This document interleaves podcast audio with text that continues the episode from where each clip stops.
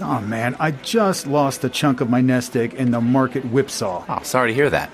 Looks like I'll be wearing a yellow apron well into my 70s. Welcome to Wall. Hey, don't get down. Get educated. Listen to the Total Financial Hour with host Arif Halaby Sundays 11 a.m. to 1 p.m. What did you learn? How not to go backwards with the market, my friend, and have the opportunity to move forward with market growth. That's exactly what I need. So learn about your financial power with the Total Financial Hour Sundays from 11 a.m. to 1 p.m. here on AM 870. The answer. The information on this show is not intended to be the primary basis for investment decisions and should not be used to provide financial advice. Please obtain the guidance of a financial professional regarding your particular financial concerns. Past performance is not a guarantee of future results. This program reflects the views of Arif Halaby, California Insurance License 0B93792 of TFS Financial Insurance Services. TFS Financial Insurance Services, California Insurance License Number 0F22477, provides retirement income strategies using insurance and annuity products, which are guaranteed by the claims paying ability of the issuing company. Financial security will help you live the life you dream. Learn about financial power, the total financial hour. Now. Hey, welcome to the show. Good morning. I'm Arif Halaby, the Total Financial Hour on AM 870 The Answer. Hey, we're here talking about your family's finances, helping you get out of debt, manage money, plan for retirement, be in retirement. And ready for this? Enjoy retirement. Uh, gosh, you know, sometimes it becomes, uh, I, I guess, like that that famous dish that you go out to eat with your friends and family, and they say you have to try this restaurant, you have to t- try this dish at this restaurant, and you go out, you're all sitting around the table, life is good, you're enjoying it, everything is fine. Uh, the famous dish comes out, and all three other people at the table take a bite, they enjoy it, they're smiling, they're nodding, they're chewing. They're not saying a word. You just know they're enjoying it. And when you take your first bite, you don't like it at all. It's nasty. It's it's disgusting. You're thinking, why do these people like this? Now, for many of you, that's the way retirement is. Everybody's talked about it. You couldn't wait to be there.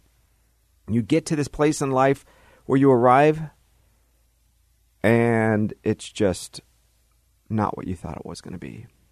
And for many people, it's lonely, it's sad. For many people, it becomes this thing uh, that you're afraid to talk about, right? Because you're at that dinner table. You don't want to say that you dislike this. You don't want to say how, how disgusting it is, right? It, it's just, it's a horrible thing. And you're saying, I just don't like this.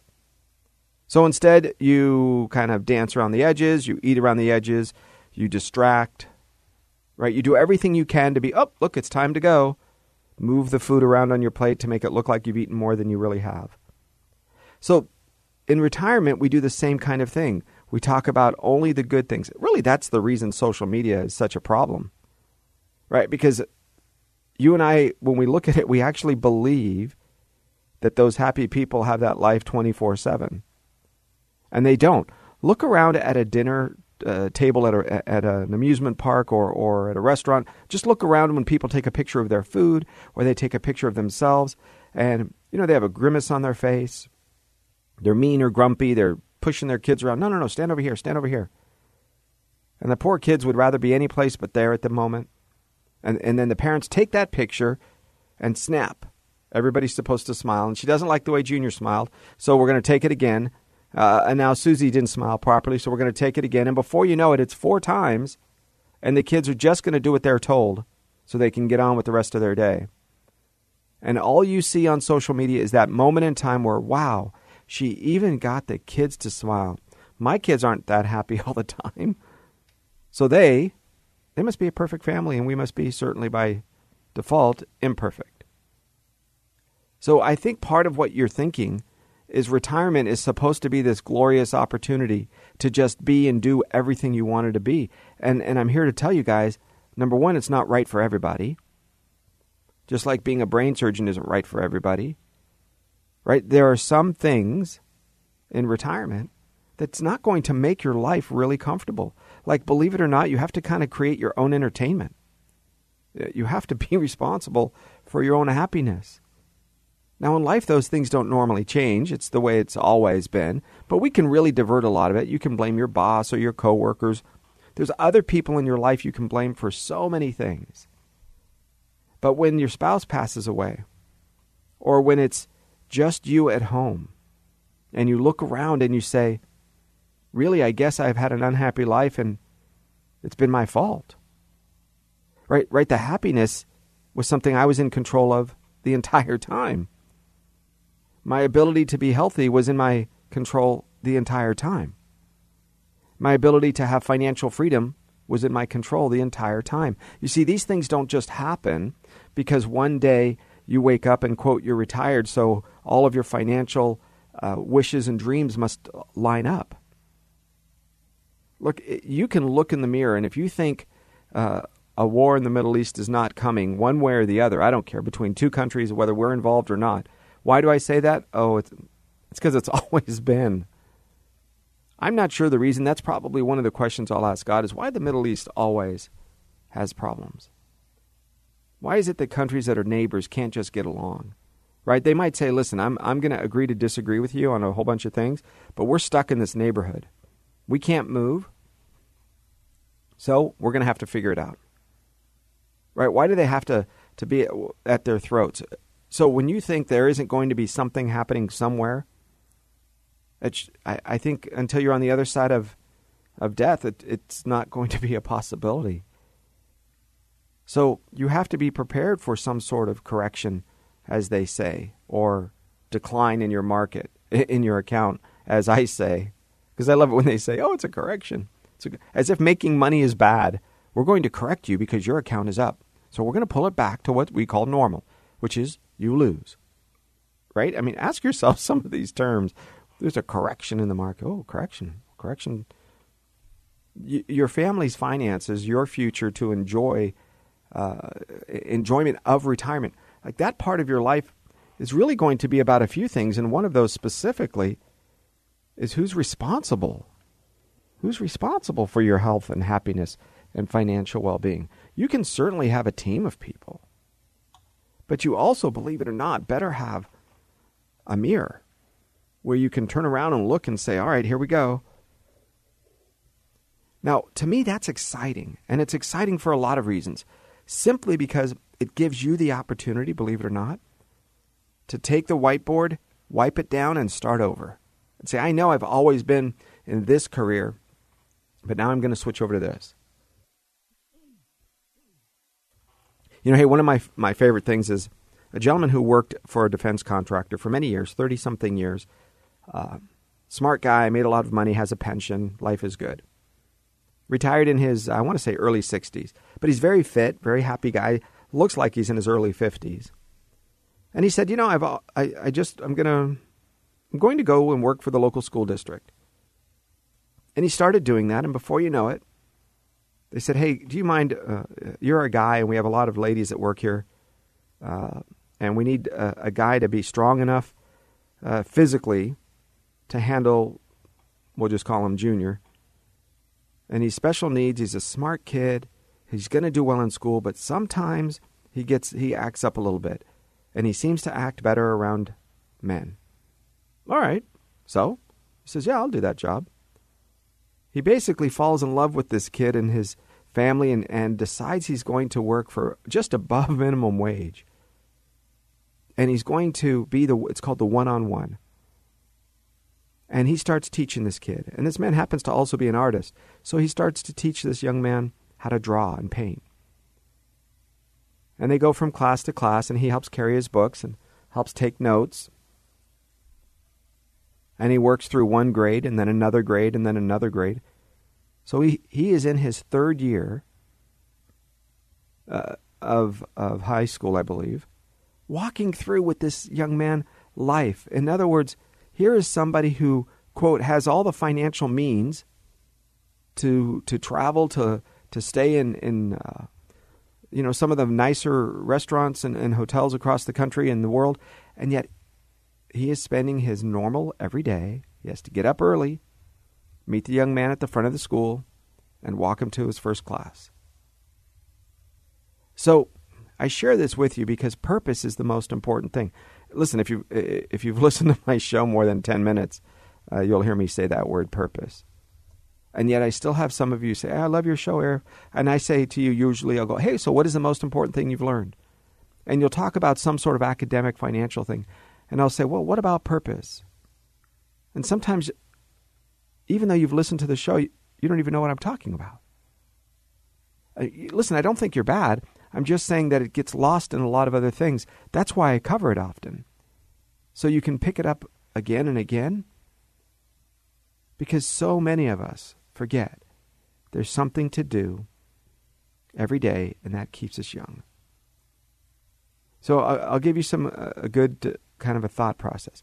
When we are retired, there are a lot of things that we can do, a lot of different jobs.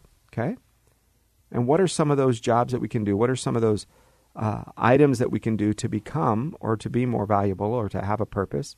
And I believe it's going to come through a couple of things. Number one, I think you're going to have to understand whether you're in an urban area or more of a rural area. Teaching never gets old. There are always young people coming, especially at community colleges, especially as an adjunct instructor.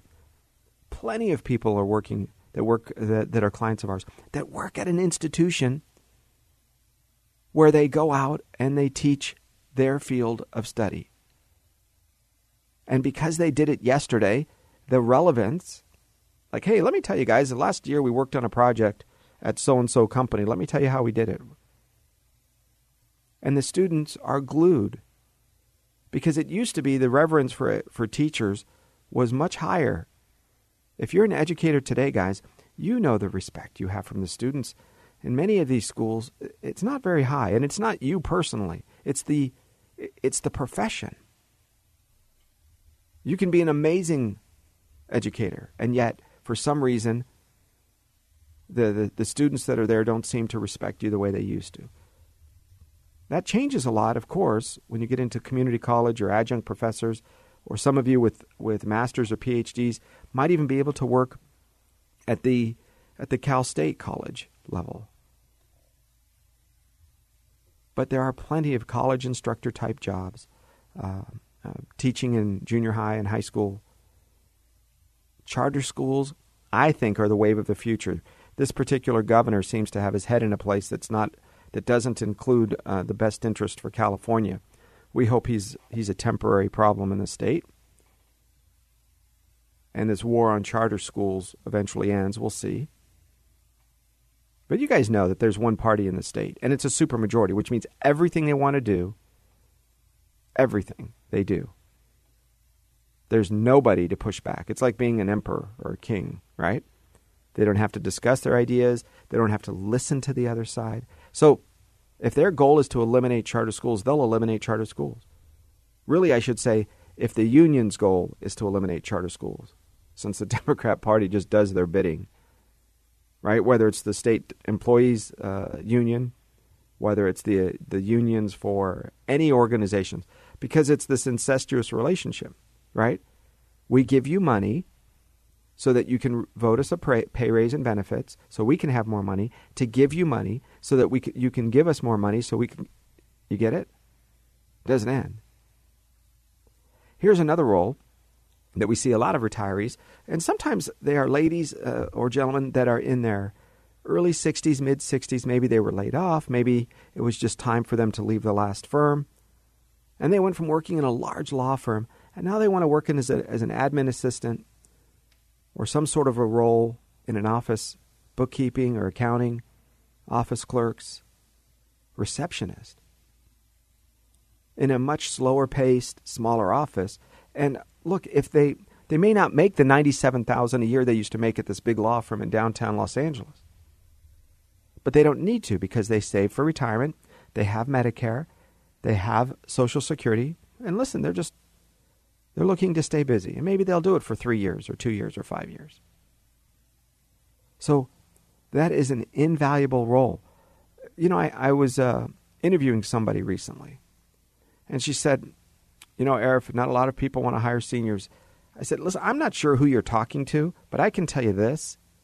Of my friends that are, that are business owners, they clamor to hire somebody who's mature and professional who isn't going to call in sick every Monday morning, who's not going to have a fight with her her boyfriend or I guess these days his boyfriend on Friday and then not come in. Right? They want somebody professional who understands the office politics means you do your job. Imagine that. Who's not going to be on their phone every 15 seconds.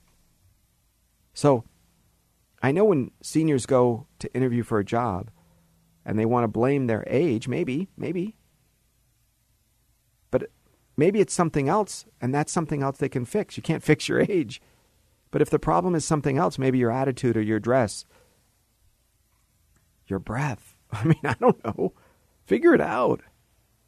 Because hiring a, uh, somebody in their 50s or 60s or 70s, as long as they can show up on time, they're not going to, you know, get hurt and, and they're going to work hard and, and learn and all of the. Listen, there's some great value in wisdom. I don't care who you are. What about somebody who is a nurse? Now, I don't mean an RN, but you could be a caregiver, an LVN, right, which is a licensed vocational nurse or a nursing assistant. A lot of home health aides are an amazing, uh, it's an amazing profession. These folks go out and really make the lives of other people better. So if you're one of those caring folks, right, you're somebody who really enjoys going out, caring for others, maybe your kids have grown, maybe your husband has passed away or you're divorced. Maybe your children have moved away. They just don't need you the same. Maybe you don't have very many grandchildren. Or if you do, they have grown. And being a, a caregiver might just be the answer as a second career. I like the idea and the concept because what it does is it allows you to stay plugged in to the healthcare world, so you kind of know what's going on. But when you are saving, because of the Secure Act of 2019, your age can be past age 70 and a half. You can be past collecting the RMDs, and you are still allowed to deposit money in a traditional IRA. And in my opinion, maybe the answer for you is a Roth IRA. So you might work not because you necessarily need all of that much money, maybe you do. But whatever the dollars are that you can save, I want you to set those aside in a Roth IRA. Consider that. Meet with your financial professional, your tax advisor, and ask them, hey, what, what does it make? Does it make more sense to go into a Roth? Because here's the challenge, guys. Those dollars are never taxed again. And if you can receive the discount today because you're in a lower tax bracket, why not? A lot of retirees have decided to step into uh, into uh, real estate. Maybe you owned real estate as an investment before, not just your primary residence. Maybe you just like getting along well with people and want to make your own schedule. The median salary of real estate brokers is well above $40,000 a year. So if you're a real estate agent, you remember you're self-employed, you get to set your own hours. But it allows you the opportunity to go out and meet people. Now you can work. One of the first, well, yeah, one of the first new homes or home that I bought, it wasn't brand new. I was 23 years old, and the lady that sold it to us was a retiree who had moved out here from Texas, her and her husband because their granddaughter lived out here, their daughter lived out here and had a granddaughter. So she wanted to be with her grandchildren. She says, "Oh, I'm going to sell te- uh, sell real estate here because she used to sell it in, in Texas." So I, I like the idea that even though in our case she was a little older, we felt that she was trustworthy. She was giving us the right advice. It was our first time home purchase. We didn't know a whole lot. My wife was 21. We had to figure out life, and so there is an inherent trustingness that occurs when you're a little older. All right? So, uh, that wisdom that our seniors seem to get, I want you to start thinking about this because the wisdom can come in and, and that trustworthiness into all sorts of levels of sales. It can come across when you're selling something that you're passionate about.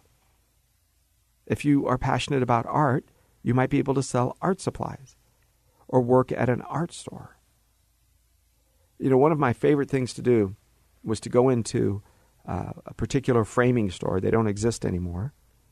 But I really liked it because I, I like taking pictures. That's my thing as a photographer, kind of a wannabe photographer.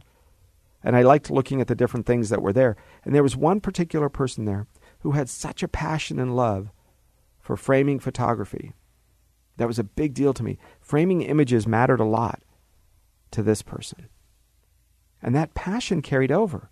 In fact, when I would go there to shop for something, if she wasn't there, I, I just would go. I, I, would leave and say, Oh, when, when does she come in? Well, she's scheduled to work tomorrow at 4. Okay, thanks. And I would return because her passion for what she did allowed people like me who, who were a little insecure about art, because that's not, it's not my main thing, right? It gave, her, it gave her that opportunity to connect to me. And she never treated me poorly, never called me, uh, you know, made fun of me or anything like that. And so fast forward, I don't know, maybe five years, I don't know where she is now because the store closed down. And what a shame for somebody with that kind of passion. I hope she stayed in that field. I hope she stayed in that world where she still has that ability, if you will, to teach through passion. Now, here's another one that I think is really, really interesting. And you will see it often. But it is a, a, a, what do they call it now? As the, the Kleenex of uh, driving. It's the Uber Lyft drivers. Right? I don't know. I think in some cities and states there are other smaller startup companies, but really Uber and Lyft are the two big ones. The rideshare. The rideshare business means you have to have a car and my wife and I were were in um, Washington D.C. and we were there for the inauguration many years ago, of course, three years ago. And when we were there, we were going from our hotel because you can imagine it was difficult to get a hotel close to D.C. that was under thousand dollars a night. So we were out just a little bit before we. So we had to take a, an Uber driver in into town or the the subway, which was also pretty full. We ended up with the same lady a couple of times just by chance. And where that really made a big difference was this: we sat down with the lady, and, and uh, she had a nice van. It was clean, but it was the first time I had seen multiple chargers coming out of the the, the plug-in deal. A little mini cooler with water that was on ice. She had a couple of of uh, sodas, different sodas, a diet and a regular. What was amazing to me is she had little mints. And things like that allowed us to go, she is, uh, she takes this job seriously. And she was fascinated. We were from Los Angeles and we were here, and she thought everybody in LA was was liberal and nobody would come to uh, to the president's you know inauguration. And she herself said said she didn't support him, but that she would be her, his president, her president. I, I thought that was interesting because the, the the discourse was so deep, and yet we were able to connect with a local person who spent a few minutes and she transferred her love of people through the service of being a driver. Right? So so to me that makes a big difference. I think a lot of you forget that there are ways to still serve. Now maybe you can't get out and lift a 35 pound suitcase out of the trunk of your car. Okay, well, then that person's going to have to do it. Right? Uh, that's just not going to be the way it goes. That is not going to be your thing. But I think that's an amazing idea. And here's the numbers, just so you're clear. What we're finding is a lot of rideshare drivers, it's somewhere between two and three thousand dollars a month if you are working relatively full time. Four days a week, six hours a day, five days a week, six hours, eight hours, something like that. You're looking at an additional $2,500, $3,000 a month, somewhere in that realm. Okay, so that's a lot of money. Yes, you're going to have car expenses. Yes, you're going to have gasoline. So you wouldn't want to drive, you know, an eight-cylinder sports car as an Uber driver. Well, they might pay you more money for it, especially if they could drive it. But how about lay clergy? Have you heard of that? Look, U.S. News and World Report has an amazing uh, system or article of group of, of ideas where you can have an on-demand or in-demand job and they have found, believe it or not, that lay clergy, for men and women, it's growing and growing. And there is actually, in some cases, a paid position. Not always, but remember, your retirement is taken care of. Your purpose in life, not so much. your ability to make a difference in the world, we need to address that. So keep in mind, there are plenty of things you can do, whether it's child care, whether it's in home uh, uh, adult care. Right? So don't, don't just give up. When we come back, we're going to get into some more details. Okay, now the technical part, your retirement account. What are some choices? We have that when we return. Hey, this is Arif Halaby on the Total Financial Hour on AM 870. The answer. Higher income strategy. I'll retire comfortably thanks to Arif security will help you live the life you dream. Learn about financial power, the Total Financial Hour. Now, higher income strategy. Hey guys, welcome back to the program. Thanks for staying with me. I'm Arif Halaby. The Total Financial Hour on AM 870 The Answer. 888 retire That's 888-997-3847. That's our number. That's the way you can get a hold of me directly. If you have any questions, like if you'd like us to, uh, I don't know, take a look at your financial stuff, see what I can do to maybe uh, sit down in your life and, and maybe come up with a solution, guys, it would be my pleasure if I could. Uh, we have a couple of questions here today when it comes to my pensions. That's the name of the uh, that's the title. Is my pension in danger of going broke? I have a what's called multi-employer plan pension, and we have been getting word that off and on that there might be some issues, but it also says that I have a guarantee from the Pension Benefit Guaranty Corporation. Can you comment? So here's what we have, guys.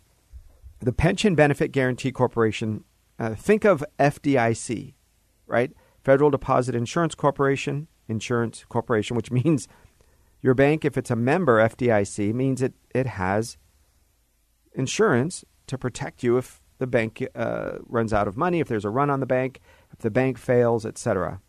So the FDIC insurance means that if you have money in the uh, in the bank and it's protected, it's protected up to two hundred and fifty thousand per account.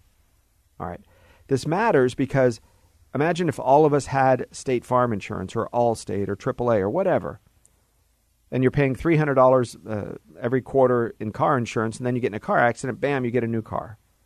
I mean, you realize that three hundred dollars is not going to buy you a new car. But the reason it works is because all of us are putting in $300 and only one of us got in a car accident. Okay. Well, the Pension Benefit Guaranty Corporation is similar.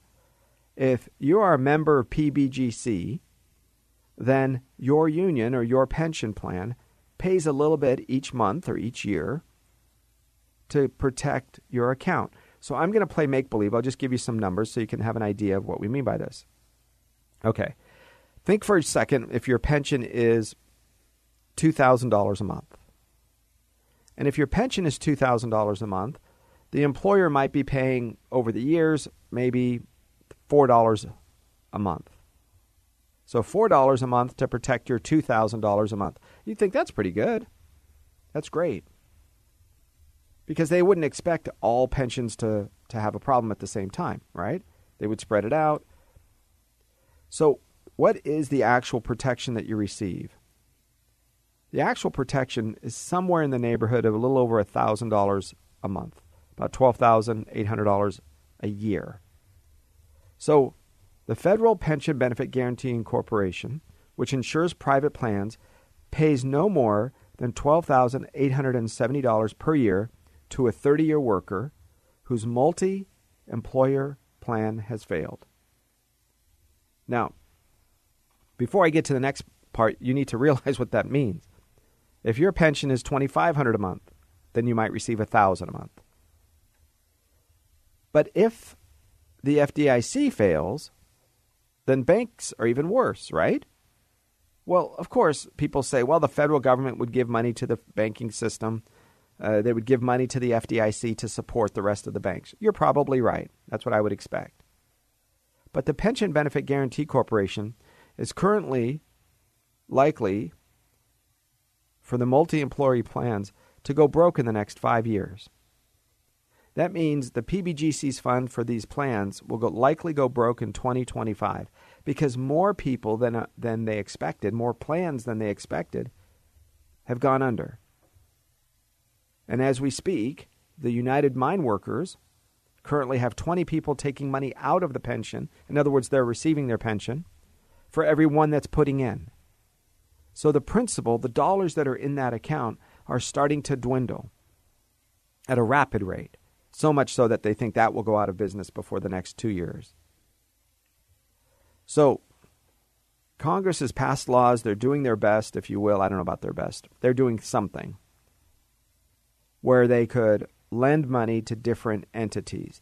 I think really the realistic part is they, they may have to fund or, or support the PBGC, the Pension Benefit Guaranty Corporation, the insurance company for your pension plan.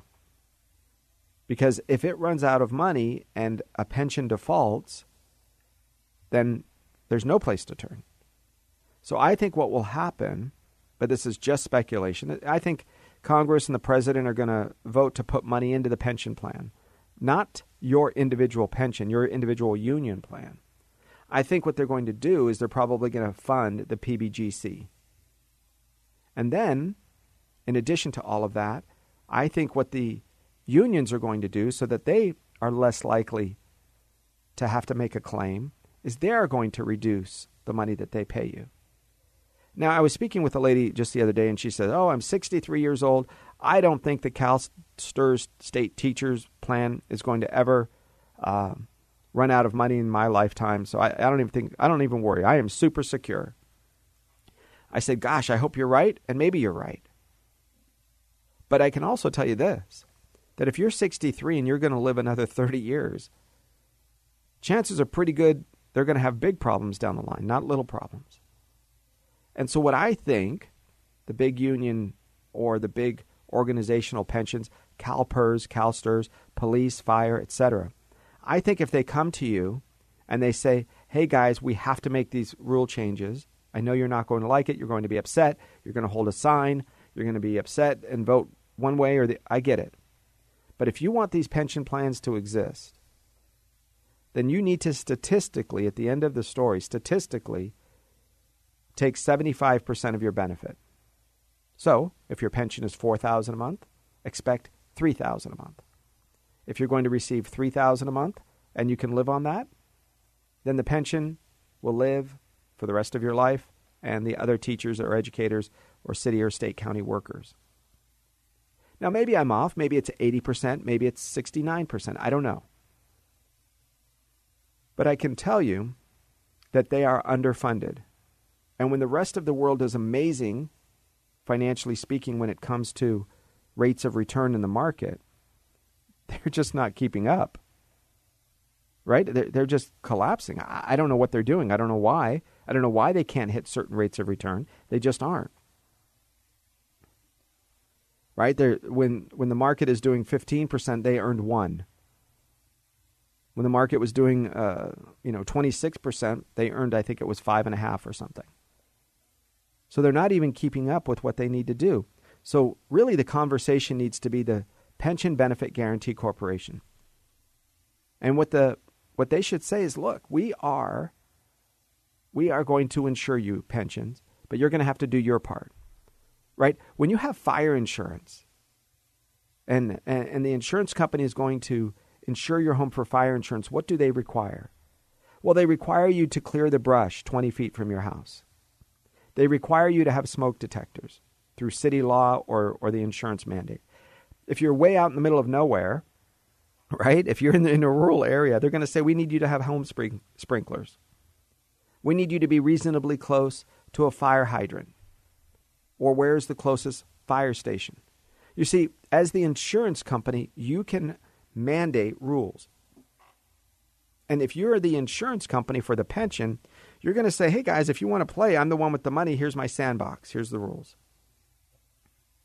Because the pension system cannot, will not, there isn't a way, there is no way, in my opinion, there's no way it can last for the next generation or two without having some sort of change.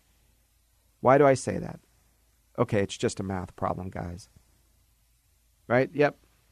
I, I cheated. I used the system called a calculator the, the way it works, it's just not going to matter. Because if people don't realize that pension plans are at risk of going broke. This was even from last summer, while everybody was on their vacation. The House Ways, Ways and Means Committee voted to advance a bill to try to keep this from getting worse. And right away, that's 1.3 million Americans. Okay, that's just round one. So, how do you get to make a difference? What, do you, what should you be doing, in my opinion? Number one, reduce your debt. You know, stop spending more money than you make. You might have spent more money than you made when you were working. Life was good. You thought it was wonderful. You have Social Security and pension and this money and that money. Cut back, save. Save. Just put it in a savings account, pay off your debt. It'd be nice to have your house paid off, but that's not as important to me as paying off things like cars, credit cards, or student loans. Those are those because that is that is yesterday's dinner or last week's dinner you're still paying off. At least with the house, you get to live there tomorrow. Okay, so I do want you to pay off the house, but I want that to be the last thing after you've paid off what I call bad debt. In addition to all of that, do not co sign or take on new debt for anybody. Your daughter, your son, your granddaughter, your grandson, nobody your sister, your brother. Look, if they are deadbeats now, right? A client the other day said, hey, listen, uh, my 41 year old brother still lives with our parents. He's never been married, never really had a relationship that we know of, has a great job in computers, goes to work, comes home, but he's on video games all day long. Now, when my kids come over, you know, the grandkids come over, his nieces and nephews, when they come over, he comes out, he's cordial, says hello. 41 years old, goes back into the back bedroom and plays video games. Now, if that man comes to you and says, Hey, I, I need a loan, you understand the tiger isn't going to change his stripes. He's not a go getter. He's not an ambitious person. He's not, he will never pay you back. If you're going to give him money or co sign for a loan, you have to be committed to say, I will never see that money again. If you're good with that, then I'm good with that. Right? I, I mean, don't you don't get to control. This is very important. Please listen up. Because a lot of my seniors and young people as clients have this level of guilt that follows you around. You cannot control your children. Uh, listen, I can't control who God decided were going to be my kids, no more than they could control, you know, who God said was going to be their parent. I can't control who my brothers, my sisters are. I can't control my nieces or nephews. I don't get to choose who I get to hang around with when they are family because that was decided by somebody else. But you do get to decide who you call friend. And that to me is beyond powerful. Because at any minute you can say, I will no longer hang out with this person. I don't like the way they are. I don't like who they are.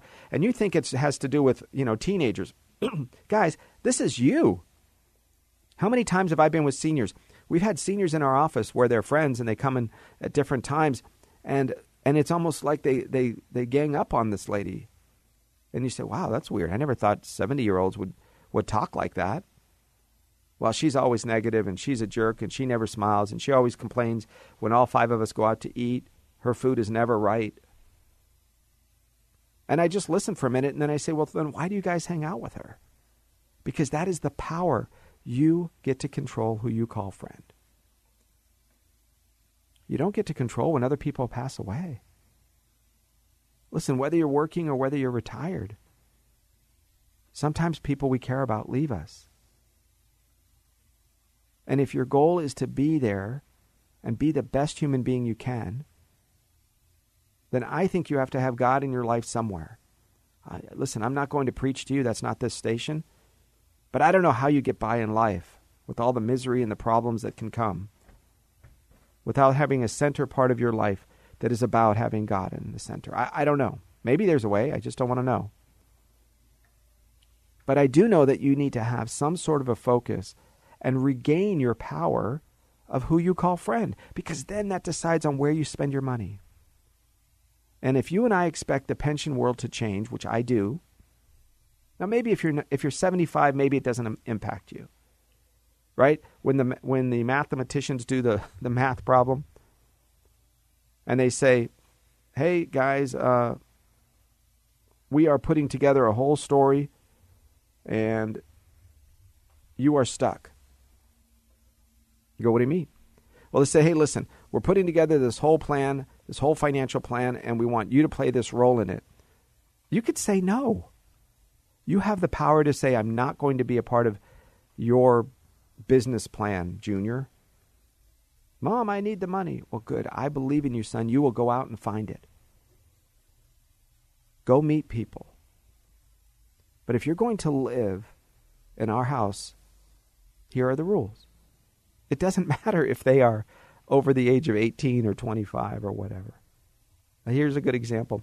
Uh, this last year, we had two clients, two, that had to move from their home to get rid of their son. Both of them happened to be young men. Can you not say that young men are being neutered or something? I don't know what's happening. It used to be, Dad, I'm going to go out and strike it rich. I'm going to go out and claim mine. Love you, son. Go out and do it. And if you need anything from you, me and my mom, we're here for you. But you go out and claim your piece of America. Now their piece of America is the four walls inside of their little back bedroom and the bathroom that they keep a mess. Right? So so nothing good comes from you saying, well, I guess that's the way it is. When these people had to move, look, the conversation, one of them was a client for about 15 years, and she said, uh, listen, I had to tell Jimmy, Jimmy, you can't come to the, to the house anymore. And he said, oh, no, I'm coming. And, and then one day there was a for sale sign, and he didn't think she was serious. And then there was a sold sign, and he still didn't think she was serious. And then the movers came, and his stuff was piled on the front lawn and she moved into a senior housing, a one bedroom senior housing. And she said, I, I don't know what Jimmy was thinking, but I, he, I gave him warning. So sometimes, listen, I don't think, I don't want you to have to leave your home to make a point. But I do need you to understand that if they are living with you, they better make a difference in this world. They better be saving, building money for their own uh, home someday uh, investing, buying rental property, or investing in fixed annuities or guaranteed pension plan, or something. I don't know. But if it's just they become consumer of stuff, then I want you to have the power to regain that because here's what happens. When, not if, when the pension plans have a problem, and you and I say, uh oh, how are we going to fix it? If you have the anchor around your left leg called one of your children, then I think you need to understand, guys, that that's your choice. So, this is important because as we get closer to retirement or we are in retirement, I believe the idea of paring down our expenses include either saying, listen, all right, Junior, you want to live with me. Here's the deal. You have to pay this much. Well, there you go. You just kind of soften some, and you just take it and you save it, save it, save it. And this is important for you to add accountability to them. And I want that money goes into your pocket. Here's what's happening there's about 12% of American workers that are vested in these multi employer pension plans. They're expected to run dry 12% within 20 years, some a lot sooner. You heard me mention that. Okay, this is important because in your world, they're not going to receive any more than $12,800. Now, will that impact police and fire? I love it when people say, Oh, I spoke to my person. They said we are 87% funded. You have to ask yourself, what does that mean? 87 or 82 or 79? What, what is the.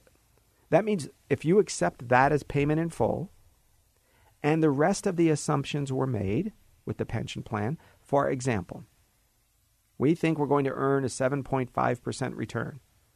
Okay. And as long as they earn 7.5% in the pension, life is good. You see, while you're working, there are three ways that the pension has money. Number one is the employees. So when you work, a portion of your money, your paycheck, goes into that bucket. The second is all of the money that's been in there for years and years earns an interest rate, we hope. And as it does, That's extra money that goes into that bucket. And then if there is something that's at risk of default, in other words, there just isn't enough money, so between your contribution and the interest that they earn, they're still short, then the employer has to make that up. So if the employer is a city, county, state, that means money that they had raised originally to go into the bucket for you can no longer go to build new roads or pay for existing employees or pay for the health care benefits of existing employees or to pay for the police or the fire or the pay raise for the new equipment or the new vehicles, on and on. So the more that the employer has to put in, the less money there is for capital improvements. In our industry, it's called capex. Capex. That means spending money on equipment and manufacturing uh, buildings, etc. So as that expense goes through the system, you have to ask yourself, when is too much? In other words, what, when is there just not enough money left? So take a look. You could do your own research. You're going to see the different cities where 50%, 60% of the money that they raise, that they bring in, taxes, right? They don't sell anything. They, they give you parking tickets or they charge you fees or they, you have to pay taxes. 40, 50, 60%, in some cases even more, of cities, counties, or municipalities here in Southern California, in the next few years, of the, of the money that they bring in, that has to go to pay for pensions. That means there isn't enough. So that means their only job is to pay for workers and pensions that were yesterday. I think they should do that. But I also think, uh oh, what's happening to the new roads and bridges? What's ha- is it everything else is the federal government's fault? Right? Like a teenager? It's not my fault, mom. Right? The mayor of Los Angeles, not my fault. The state should be giving us more money. And since they're the same political party, they both gang up on the federal government. The federal government should be doing its job. Right? These are the same people that defy the federal government in every other place except when they want money. So we are seeing time and again companies moving out of California. And that means there's less tax base. So I think that means there's going to be a greater problem later on. And as that greater problem occurs, if your goal is to stay here in California or you actually have a pension that's derived from an entity here in California, city, county, state, then just pay attention to the numbers. Keep an eye out. Save 25% of what you make play pretend for a couple of months. What if we don't have 25% of my pension? Can I live? So, in other words, just save it. 25% comes in, save it, act as if it doesn't exist. Can the rest of your life, are you not going into debt? Are you enjoying your life? Are you paying your bills? Are you paying your health insurance? Enjoying uh, the day to day eating out? Whatever it is that you want to do. Can you live with 25% of your money being removed? If you can, then, then this is a problem that somebody else is going to make and fix. If you can't, then you better start planning and, and structuring your life accordingly, meaning getting out of debt, uh, downsizing your expenses, getting rid of the anchor around your leg called the child who lives in the back bedroom, who's 32 or 29. Right? Because they eat, they use electricity, they have water. So even if they say, well, they don't, they pay for their own cell phone, and you're like, oh, what a, uh, and and car, wow, what a what a benevolent man. How about his own breath? Does he, does he pay for his ability to sit his fanny or sleep? Because that, that costs money, guys. All right, I want you to please be careful. Hey, one of the shows coming up, I'm going to get into what I think you should do when it comes to inheriting. For some of you that want to pass money on while you're still alive, we see a lot of that. They say, listen, I have more than I need. I want to make sure that my kids do the right thing with it, or I want to see them enjoy it. I want to see them have a better life than I did. So I want them to have the money now. I see that a lot, and I want to get into some rules, some things that we've seen on the ways to make that a successful part of your retirement life. Hey, 888 99 Retire, 888 997 3847. That's 888 99 Retire, 888 997 3847. Hey guys, you can always get a hold of us anytime you want on that phone number, it's my pleasure. If I can help you, we'll do it. Uh, you're welcome to come in. We have an office in, in Glendale. We have an office in Santa Clarita in Simi Valley. Uh, we occasionally meet with folks down in the Long Beach area as well. If you need something, I'm here for you. Triple eight ninety nine retire. I'm Arif Halaby. Total Financial Hour on AM eight seventy. The answer. Learn about financial power, the total